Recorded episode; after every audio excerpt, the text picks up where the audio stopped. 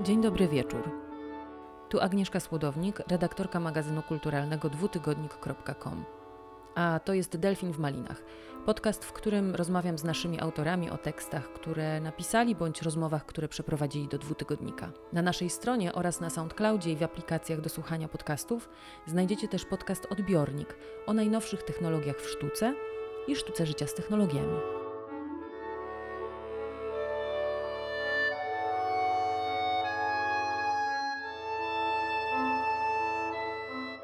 Delfin w Malinach, najnowsze obyczaje z domu i z obejścia.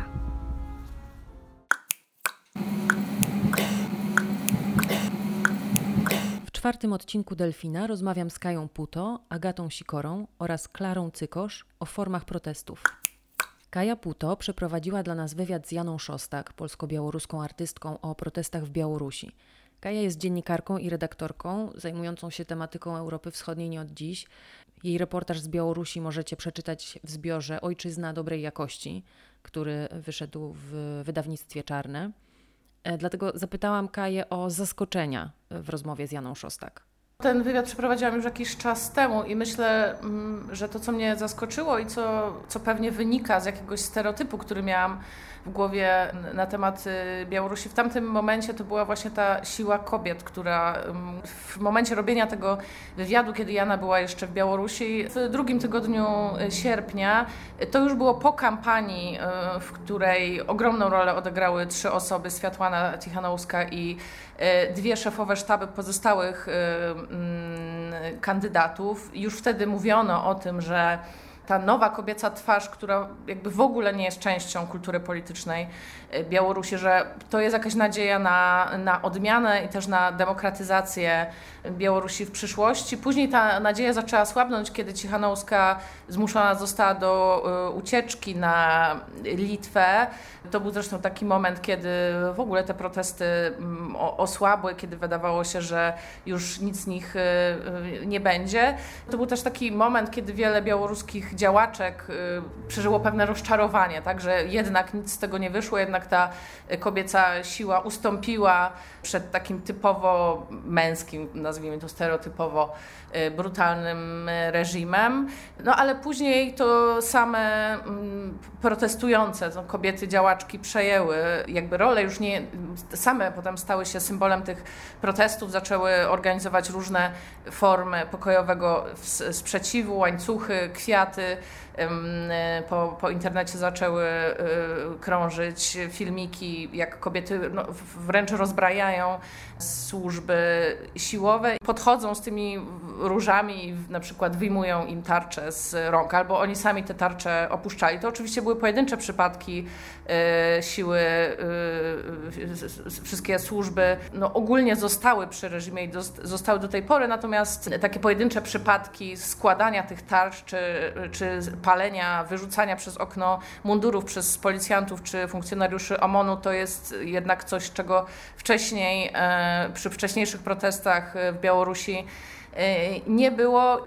Powiedziałaś, że nastąpiło pewne rozczarowanie, jeśli chodzi o tą kobiecą twarz protestu. W tamtym momencie nastąpiło rozczarowanie, a później właśnie dzięki wystąpieniu wielu tysięcy białoruskich kobiet ta siła wciąż powróciła i myślę, że ona do tej pory jest. Te protesty wciąż trwają.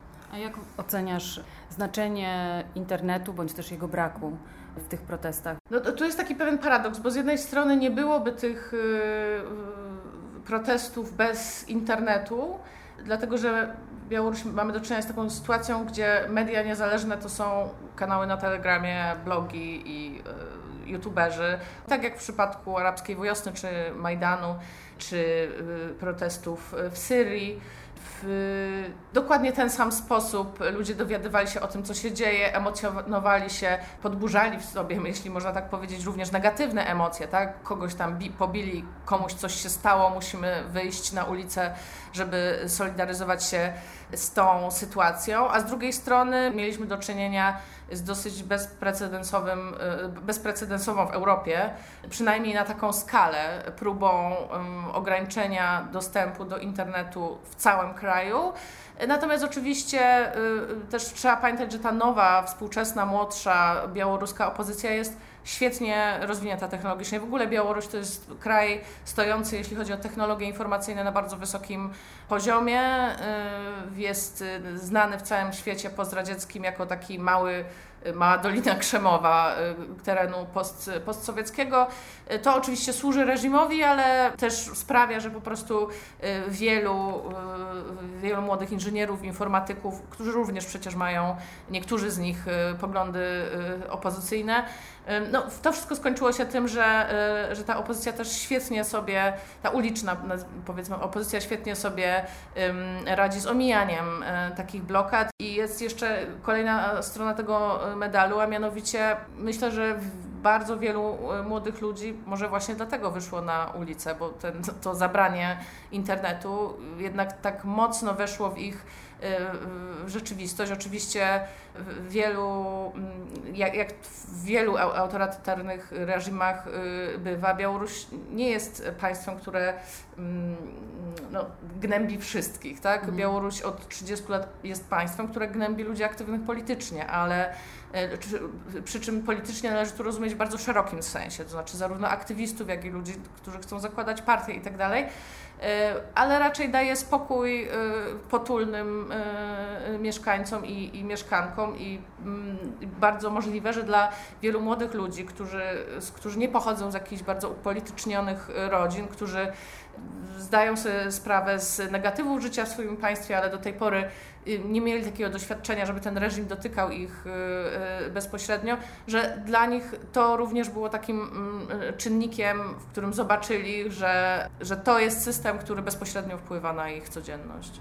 A jednocześnie Jana Szostak była przerażona kompletnie poziomem bądź też możliwościami dezinformacji. Wydaje mi się, że to jest w ogóle problem wszystkich zawieruch na świecie czasów internetu. Z tym stykają się aktywiści, dziennikarze, turyści, wszyscy, którzy gdzieś tam znajdują się w oku cyklonu, że właściwie od tego tłumu dookoła niewiele się można dowiedzieć, więc co, wchodzimy na Twittera, ale na Twitterze 90% informacji jest fałszywych, nie wiadomo przez kogo nadawanych i tak dalej. Myślę, że w szczególny sposób to realizuje się w przestrzeni postradzieckiej, która ma swoje określone lęki, a służby stojące za tymi państwami, mające jakieś interesy geopolityczne w tym regionie, doskonale wiedzą, jak do tych lęków dotrzeć, tak? Więc na pewno to zagrożenie rosyjskiej interwencji to jest coś, czego zawsze boi się Białoruś, zawsze boi się Ukraina. Po zatrzymaniu aktywistki Margo w związku z uszkodzeniem auta Fundacji Pro Prawo do Życia i napaścią na jego kierowcę oraz nieadekwatnym zastosowaniu wobec niej aresztu prewencyjnego, Kaja Puto rozmawiała też dla nas z Pawłem Knutem, adwokatem i członkiem zespołu kampanii przeciw homofobii. Rozmowa nosi tytuł Bezpieczniki i znajdziecie ją w dziale Obyczaje. Klara Cykosz, autorka i felietonistka Dwutygodnika, była obecna na sierpniowych protestach poparcia dla osób LGBTIQ. Napisała dla nas potem tekst Wieczorynki o byciu świadkiem i doświadczeniu przemocy. To jest tekst, który ze mną bardzo został. Oczywiście to była po prostu jakaś taka na wpół surrealistyczna sytuacja. Znaczy ona się staje surrealistyczna trochę rzeczywiście po czasie. Człowiek jakoś błyskawicznie normalizuje to, co się wokół niego dzieje i w tym wypadku jakby bardzo szybko normalizuje przemoc. I to, co się wydarzyło, właściwie ja nie miałam jakiegoś takiego poczucia, że ludzie wokół mnie, aktywiści queerowi czy aktywiści związani z edukacją seksualną, ja nie czułam jakoś za bardzo zdziwienia. Co też na swój sposób jest bardzo jakby przerażające. Znaczy to jest trochę tak jakby, że można się spodziewać, znaczy jakby, że ludzie są po prostu już tak bardzo przyzwyczajeni do tego, że co chwilę jakiś kolega, koleżanka zostaje jakby pobity albo słyszy coś na ulicy i po prostu się nie czuje bezpiecznie, że po prostu przestajesz wykluczać tą przemoc. I wydaje mi się, że ten tekst właśnie trochę wyrósł z takiego rozdarcia pomiędzy tym, że po prostu jakaś część mózgu natychmiast normalizuje to, co się wydarza, a druga część mózgu pracuje w ten sposób, że nie, tu jest jakby coś jest nie halo, to jest jakby dziwne i też jest jakby dziwne w jakiś taki dziwnie estetyczny sposób, to jest jakoś tak kolorystycznie ułożone, to znaczy ten protest jakby wokół samochodu, zatrzymanie tego samochodu, w którym jakby siedziała Margot, kiedy jakby ludzie usiedli po dwóch stronach i też dookoła byli ludzie, skandowali ludzie i tak dalej, ludzie wdrapywali się na Kopernika z tymi flagami. Co jakby w ogóle samo w sobie jest jakimś takim przetworzeniem jakiegoś w ogóle toposu. Trochę kamień na szali, to znaczy to jest naprawdę... To trwało godzinę. Pojawił się w ogóle jakby zespół dziewczyn, który gra sambę jakby z tamburynami. Był taki jakiś rodzaj po prostu karnawału w otoczeniu policji. Policji jakby też pilnującej Jezusa. To było... jakby też bardzo wyraziste właśnie w taki sposób jakiegoś takiego spektaklu. Zresztą wydaje mi się, że właśnie wiele osób z takiej bardzo liberalnej, zachowawczej strony zarzuca Margot i Stop Bzdurom jakby brak komunikatywności, a mi się właśnie wydaje, że jakby Stop Bzdurom jest jakby bardzo teatralny, jakby bardzo świadome swojego medium. Cała ta decyzja, żeby zostać aresztowaną jakby pod kampanią przeciw homofobii w obecności mediów, nie gdzieś ukradkiem, to dowodzi jakiejś absolutnie właśnie komunikatywności, a nie niekomunikatywności. Po obejrzeniu niesławnego wywiadu z redaktorką Radia Z, jakby miałam wrażenie, że prawdopodobnie gdzieś jakaś młodzież przerabia to na memy w taki sposób pozytywny dla Margot, tak? Pewne też rzeczy... Właśnie, że one są komunikatywne, tylko nie są komunikatywne dla ludzi, którzy piszą felietony do Gazety Wyborczej. Jak pisałaś swój tekst, to pojawiła się tam taka myśl, że jak wracasz do tych wydarzeń, że następuje taka ucieczka w bajki. Dlaczego? Wiesz co, ja nie wiem, czy to jest ucieczka, to jest chyba jakaś też wiara jakby w metafory. Ja po tym tekście też... Wiele osób do mnie pisało i to było w ogóle bardzo miłe i bardzo przejmujące i dlatego się bardzo cieszę, że w ogóle ten tekst napisałam. Mam wrażenie, że ta metaforyka też może miała jakiś taki na 5 sekund jakiś wymiar terapeutyczny. No ja tam użyłam muminków i to też ma swój taki kontekst jakby też wyjaśniony jako queerowego głosu, ale mam wrażenie, że to też jest jakaś taka mitologia pokolenia, czy właściwie nie wiem, 2, 3 pokoleń. Ale też jakby wyciąga pewne rzeczy i też jakby pokazuje, gdzie jest zło, żeby po prostu nie relatywizować zła, które właśnie się bardzo, bardzo, bardzo szybko się normalizuje. No i też zależało mi na jakiejś takiej właśnie komunikatywności. Jest jakiś taki mem tego, że jakby aktywiści LGBT posługują się skomplikowanym językiem. Edukatorzy seksualni posługują się skomplikowanym językiem. Jakby, że to jest niezrozumiałe dla zwykłego człowieka. A mi się wydaje, że może niekoniecznie i że jakby trochę też powinniśmy walczyć z jakimś takim przekonaniem, powtarzaniem to jest udziwnianie, a może właśnie w ogóle nie, a może jest jakby na odwrót. Miałam jakąś też potrzebę właśnie jakiegoś po prostu odwołania się do jakiejś szerszej de facto jakby mitologii. A poza tym jakby było to też jakoś bardzo intuicyjne. I oczywiście jest jakiś taki klik pomiędzy postaciami aktywistów a Doliną Muminków.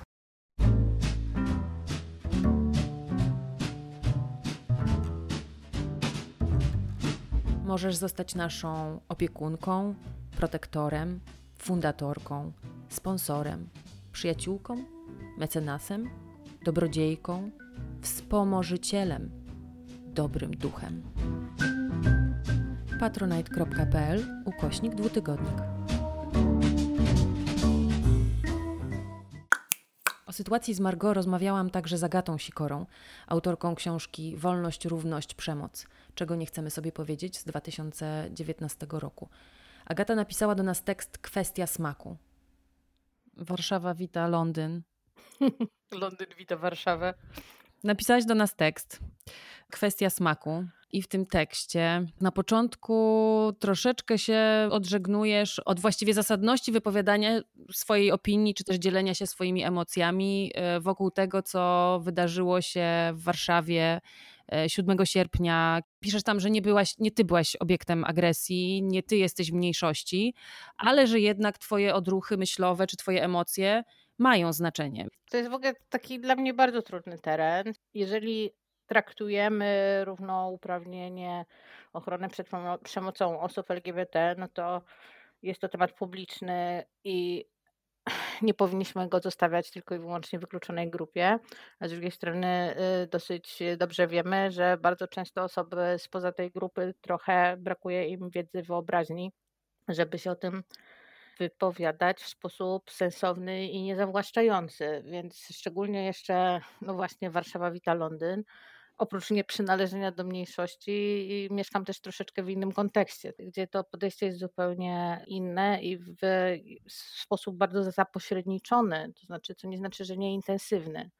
To wszystko odbieram. No zdarzyło się tak, że akurat z kimś wspólnie pisałam tekst i byłyśmy jakoś tam umówione na chyba właśnie okolice tego piątku, kiedy odebrałam wieczorem wiadomość, przepraszam, nie odezwałam się, ale właśnie uciekłam z kotła policyjnego, więc w tym momencie mi się to po prostu uruchomiło, tak, zaczęłam sprawdzać innych znajomych, których myślałam, że mogą się tam znaleźć i czy są bezpieczni, czy nie. To moja wątpliwość co do wypowiadania się jest trochę taka, że jakby o tym, jak działa ta przemoc, działa to wykluczenie, no jest na ten temat mnóstwo głosów. Przede wszystkim jakby osoby, które aktywnie działają, bardzo dużo o tym mówią, ale ja bardzo wierzę, że dosyć ważne jest próba krytycznego, jakoś tam uczciwego przyjrzenia się pozycji, z jakiej się mówi. W tym momencie może pytanie, które ja sobie powinnam zadać, nie jest pytaniem o to, co powinny robić osoby LGBT, jakie powinny przyjmować strategie, tylko jakie strategie ja powinnam przyjąć jako osoba, która właśnie jest obok, jest w tym.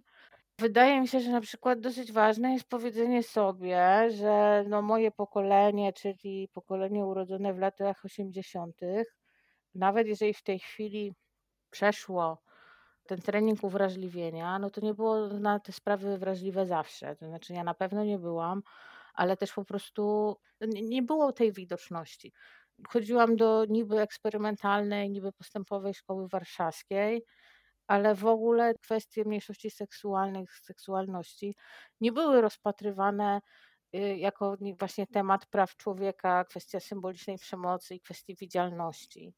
Więc mam trochę takie poczucie, że musimy sobie też trochę o tym mówić. Zamiast od razu się przypisywać do tych słusznych grup, mamy za sobą same doświadczenie jakby uwrażliwiania, przechodzenia, jakby zmiany swojego myślenia. I że myślę, że fajnie zdawać sprawę z tego, że to nie jest, że to jest pewien proces. Zastanawiać się, jak ten proces wpływa na nas i na nasze sposoby reagowania na te sprawy. No i właśnie przyglądać się temu, co się z nami dzieje w takich sytuacjach, jak właśnie ta piątkowa, tak? Mhm. Jeżeli ktoś się nie do końca komfortowo czuje, nie wiem, z koncepcją niebinarności, bo pierwszy raz się z tym styka, bardzo, bardzo łatwo jest od razu jakby odciąć swoją solidarność, ponieważ stykamy się z czymś, z czego nie znamy. Ty napisałaś też o formach protestu, o tym, że nie wszyscy odnajdują się w estetyce protestu takiego ulicznego, takiego, w którym się właśnie krzyczy, gdzie wychodzi jakaś agresja z nas. Co z tym? Wiesz co, jak w ogóle zaczęły się te fale polskich protestów, to pamiętam rozmowę z jedną koleżanką, tak ze sobą rozmawiałyśmy, że po prostu nie potrafimy się poczuć w tym tłumie, to znaczy w sensie, że chodzimy, ponieważ uważamy, że należy, ale że tak naprawdę jest to trochę taka obserwacja antropologiczna z zewnątrz i nie potrafimy się poczuć częścią tych tłumów. No, chodziłam na te protesty tutaj w Londynie, londyńskie wersje czarnych protestów, ale też protestów sądowych, które jeszcze no, mają zupełnie inną dynamikę, to bardzo często jest garstka ludzi, więc trudno tu mówić o anonimowości, czy właśnie o takiej sile tłumu. Doświadczenie pierwszego czarnego protestu tutaj był prześmieszny, ponieważ zupełnie inaczej niż w Polsce. Był to jakiś przepiękny dzień w Londynie, po prostu jakaś taka anomalia pogodowa, no przecież to była jesień. A pamiętam, że się śmiałam, bo właśnie podróżowałam z 6-miesięcznym dzieckiem i w ogóle też miałam taką myśl, no bo siedziałam wtedy właśnie z małym dzieciakiem w domu, ja takiej mówię, słuchaj, solidarność, jakby ty nie robisz kup, ja cię nie przywijam, oczywiście. jakby spóźniam się na ten prezes pół godziny, bo miałyśmy awarię gdzieś po drodze. Więc jakby już na tym poziomie, tak, miałam taki w ogóle ten samo określenie strajk mi też oczywiście analitycznie jakby uruchomiło, no jak ja strajk w tej chwili zrobię, tak? W sensie ja nie będę strajkować od opieki nad swoim dzieckiem, a moje dziecko nie może strajkować jakby solidarnościowo mając 6 miesięcy. Więc jakby doczłapałyśmy się na ten protest, no i ja się tam czułam w ogóle bardzo z boku, tak? Kompletnie nie potrafię się odnajdywać w takich formach. Miałam już takie poczucie odstoju, a potem sobie zniknę. A dopiero potem, jako że to była właśnie bardziej kameralna sytuacja, organizatorki zaprosiły osoby, które przyszły do kółka i każdy coś powiedział. I nagle dla mnie się to zupełnie zmieniło i zupełnie inne doświadczenie. To znaczy, kiedy kobiety, które się na tym proteście pojawiły, zaczęły opowiadać, jak tu się znalazły. To jest niestety jakaś się powtarzająca opowieść pod tytułem, nie wiem, byłam młoda, musiałam usunąć ciążę, przyjechałam tylko po to do Londynu i nagle stwierdziłam, że ja po prostu już nie wrócę, tak? Znaczy te takie podskórne motywacje emigracji są tak szalenie jakby różne od tych oficjalnych powodów bardzo często. To jest jakby niesamowite, jak wiele z tych rzeczy odbywa się no właśnie na tym podłożu tych praw, które niektórzy uważają za nieważne i obyczajowe. Też się tutaj odwołuję do takiej wspaniałej książki o matkach na odległość, to znaczy o motywacjach kobiet, które z Podlasia wyjeżdżały do pracy i zostawiały za sobą dzieci, które wtedy były nazywane eurosieratami, zaniedbanymi dzieciakami. Wychodziło z tych badań, że no w dużej mierze było to po prostu ucieczka przed przemocą, tak, z konserwatywnej społeczności, gdzie rozwód nie był akceptowalną opcją, ale pojechanie tak z poświęceniem, żeby sprzątać w Belgii, jakoś tam uchodziło. Trochę odbiłam tutaj, no w każdym razie, ale może właśnie nie odbiłam. Znaczy, że dla mnie osobiście to zaczęło jakby działać w momencie, kiedy miałam możliwość porozmawiać z konkretnymi osobami, usłyszeć te historie, jakby w tym sensie poczuć się jakoś częścią, a nie w czasie jakiegoś przebieranego performansu z okrzykami. No i uważam, że to jest w porządku. Znaczy przede wszystkim chyba moim zdaniem trzeba sobie powiedzieć, że to jest w porządku, że każdy ma inną tutaj wrażliwość. W sensie, jeżeli kogoś protest odblokowuje do krzyczenia, no to ekstra, świetnie, bardzo dobrze. Jeżeli jakby nie czujesz się do końca w tej formie, no to rób to, co umiesz. Nawet jeden przyjaciel się ze mnie śmieje, bo ja nawet mam trochę taki rodzaj, jakby to powiedzieć, jakiejś frazy, która powraca w naszych rozmowach pod tytułem, no ja się, tak, przecież ja się nie będę biła z naziolami. No ja nie jestem jakby ani postury, ani kondycji zdrowotnej, żeby uprawiać po prostu partyzantkę uliczną. Ja bardzo podziwiam ludzi, którzy to robią. Ja się po prostu zwyczajnie boję. Dlatego uważam, właśnie dlatego mam takie poczucie, że są rzeczy, które umiem i w których ja powinnam coś robić, tak? To znaczy w sensie, powiedzmy, uważam, że umiem napisać pewne teksty, które nie będą tak bardzo oczywiste, które może wyjdą poza to rytualne myślenie, które może zadadzą pytania, które jakby się nie pojawią gdzie indziej. I w tym sensie jakoś mam wrażenie, że okej, to jest moja działka. W momencie, kiedy stchórzę z pisania jakiegoś tekstu, to będę miała z tym jakiś problem, że trochę po prostu nie robię tego, co w jakimś sensie mogę zrobić i mogę zrobić skutecznie. Strasznie jest takie niebezpieczne myślenie o jakby jednych formach, jednej wrażliwości, tylko właśnie fajnie by było, żebyśmy byli otwarci na różne wrażliwości i różne sposoby działania i protestowania. Czyli też to jest też coś, co właśnie pisałaś w tym tekście, że jeżeli jest coś takiego jak mieszczaństwo, to, że ono wyparło agresję i że ta agresja jest przesunięta w inne obszary, w jakieś takie systemowe, powiedzmy, bardziej. I w związku z tym, jak powiedzmy z tej pozycji mieszczańskiej ktoś obserwuje pewne zachowania, typu właśnie ten fakt, czy krzyk, czy otwartą agresję wobec przedmiotu bądź też osoby, to jest jakby takie, wiesz, takie szokujące wtedy dla tej osoby. I że no właśnie, że to też pokazuje też taką chyba właśnie potrzebę, żeby tej agresji absolutnie nie było. Przy wychowywaniu dzieci się często widzi, jak na placu zabaw małe dzieci tam sobie tu sobie jedno w drugie rzuci, drugie walnie w głowę czy coś, że jest taka reakcja domyślna wielu rodziców, takiego natychmiastowego wkroczenia w to, przerwania. Tam oczywiście Jesper Jul pisał o tym, że trzeba trochę tam zostawić tej przestrzeni, żeby te dzieci się jakby nauczyły sobie z tym radzić. Trochę inny temat może. No, ale jak zawsze bliski, tak? Znaczy, bo to oczywiście chodzi też o jakby szerszą kwestię podejścia do przemocy, tego jak wybieramy przemoc, jak boimy się przemocy. Ja zresztą mam wrażenie, że jakby ta obowiązek natychmiastowej interwencji rodzicielskiej w przypadku bicia w Anglii jest nawet silniejszy niż w Polsce, tak? Mhm. Powiem wręcz, że mam wrażenie, że trochę tu odbiegam od normy, dlatego że na przykład nie mówię mojemu dziecku, żeby zawsze powiedziało dziękuję, tak? Kiedy coś od kogoś dostaje, ponieważ zakładam, że ono samo wchodzi w jakąś tam interakcję. I to nie jest tak, że jest jakieś dzikie w tej interakcji, tylko po prostu nie jest jeszcze takie tak właśnie super uprzejmościowo poprawne. No tak, no to jest pytanie. To też się o tym dużo mówi, tak? Znaczy w sensie jak to jest ukształtowane klasowo, tak? Że właśnie klasa średnia ma bardzo silnie stabilizowaną przemoc i nie potrafi się z tym konfrontować. Dla mnie to jest o tyle ciekawe i dlatego myślę, że jesteśmy w bardzo ciekawym miejscu. Bo po pierwsze, ja tego sama nie badałam, ale czytałam tego typu analizy, że Polska i tak ma bardzo niski poziom agresji, w sensie jest ta agresja codzienna, ale w sensie, jeżeli chodzi o tę agresję, jakby to, co jakby u nas uchodzi za wysoki poziom agresji politycznej, no jest zdecydowanie poniżej no, wielu innych krajów. No zauważmy, no, sprawa Margo zaczyna się od urwania lusterka, przecięcia plandeki i sytuacji, w której no, drobniejsza osoba rzeczywiście no, przewraca, tak, otwarcie stosuje przemoc wobec faceta, który jest dużo bardziej postawny. To nie jest sytuacja, że po prostu ktoś dużo silniejszy klepie kogoś dużo słabszego. Nie chodzi mi o to, że dlatego to nie jest przemoc. Nie, to jest przemoc, tylko chodzi o to, że jaki poziom jakby w tym kraju zapala takie myślenie, jejku, coś się tutaj dzieje.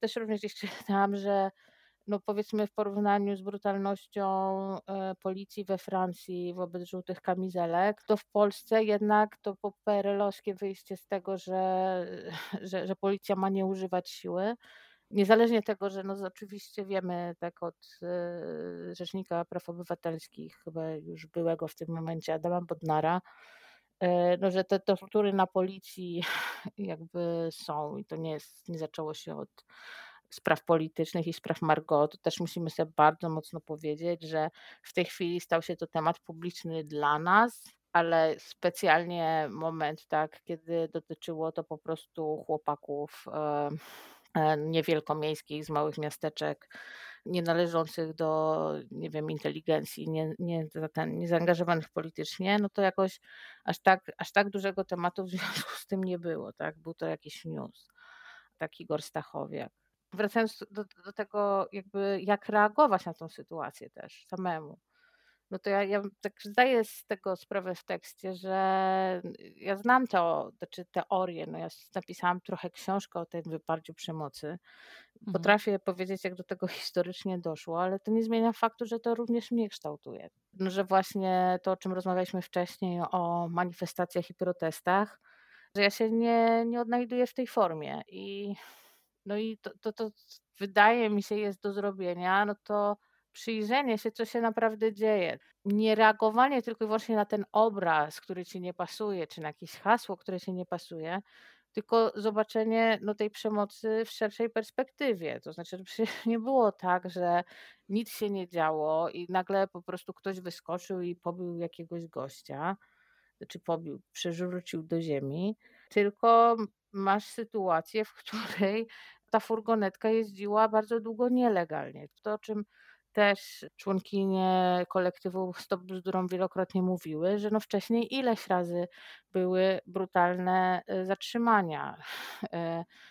Łania opowiada też na łamach wyborczej, że one wcześniej przygotowywały analizy ustawy, o tej chodziło tutaj chyba o zakaz edukacji seksualnej, zrobiły analizę tego i nikt się tym wtedy nie przejmował. Ta furgonetka robiła wszystko, żeby sprowokować po prostu mieszkańców Skłotu.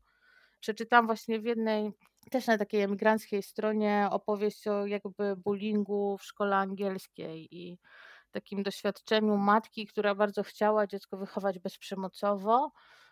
No i właśnie dzieci, które nagle trafiły jako mniejszość do wyłącznie angielskiej czy brytyjskiej społeczności, zaczęły być prześladowane w szkole i szkoła nie reagowała.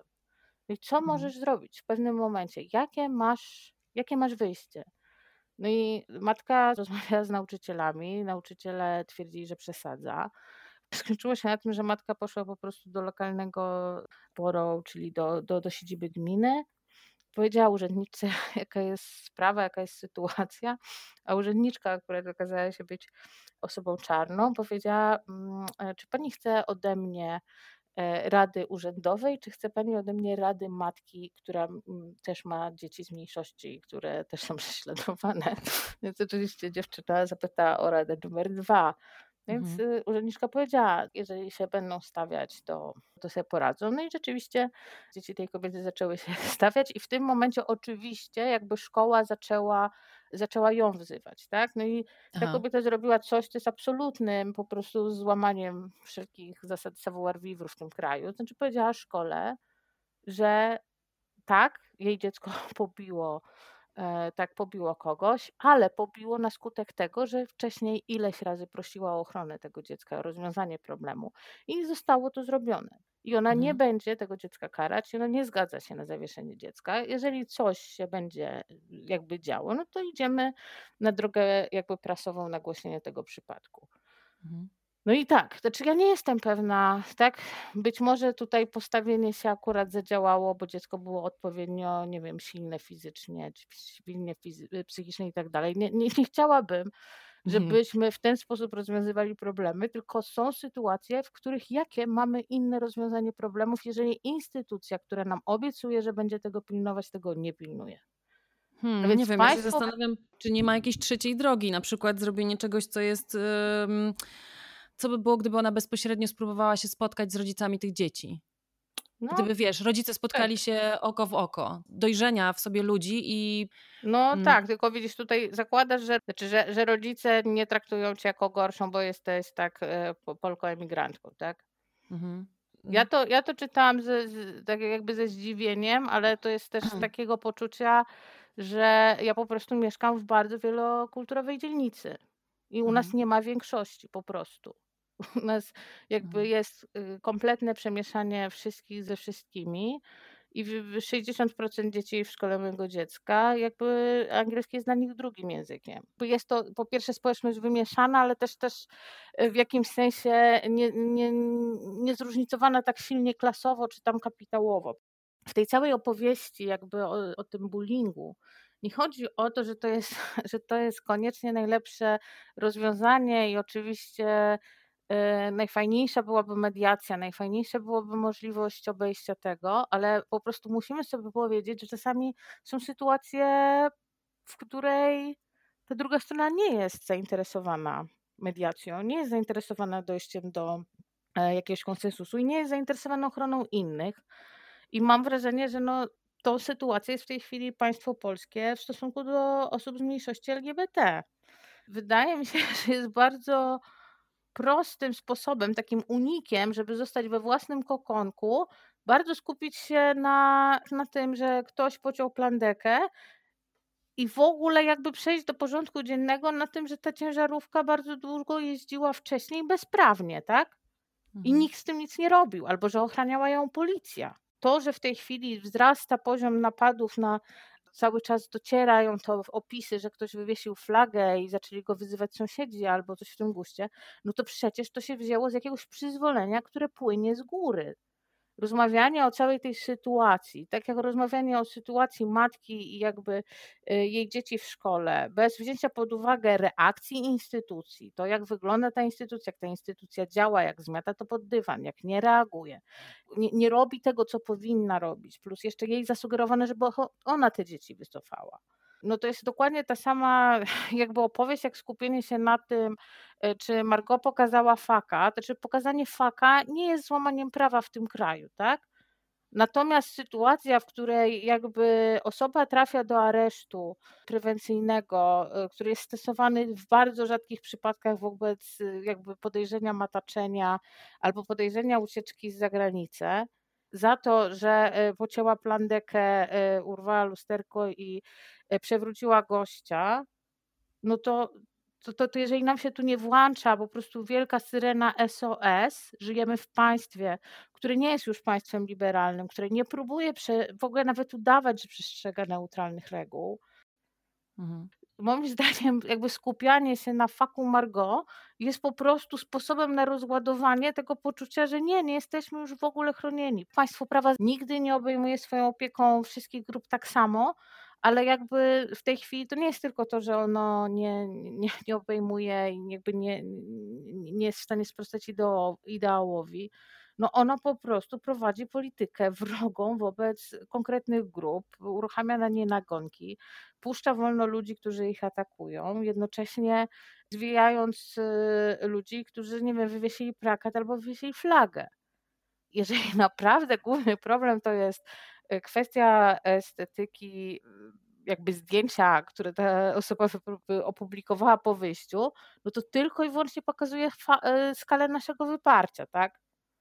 I tylko jakby pokazuje, jak bardzo ta postawa rzekomo liberalna po prostu właśnie myli się nam jakby z takim kokonikiem dobrego mieszczańskiego wychowania. No więc jakby naprawdę mamy poważniejsze problemy niż to, że ktoś pokazał faka. No. Dobrego dnia, popołudnia, dobranoc. Podcast Delfin w Malinach przygotowała i zrealizowała Agnieszka Słodownik. Muzyka Kevin Macleod. Redakcja Dwutygodnika to Zofia Król, Paweł Soszyński, Maciej Jakubowiak, Piotr Kowalczyk, Anna Pajęcka, Agnieszka Słodownik, Jakub Socha i Paulina Wrocławska. Wydawca Dom Spotkań z Historią. Wrzesień-październik 2020.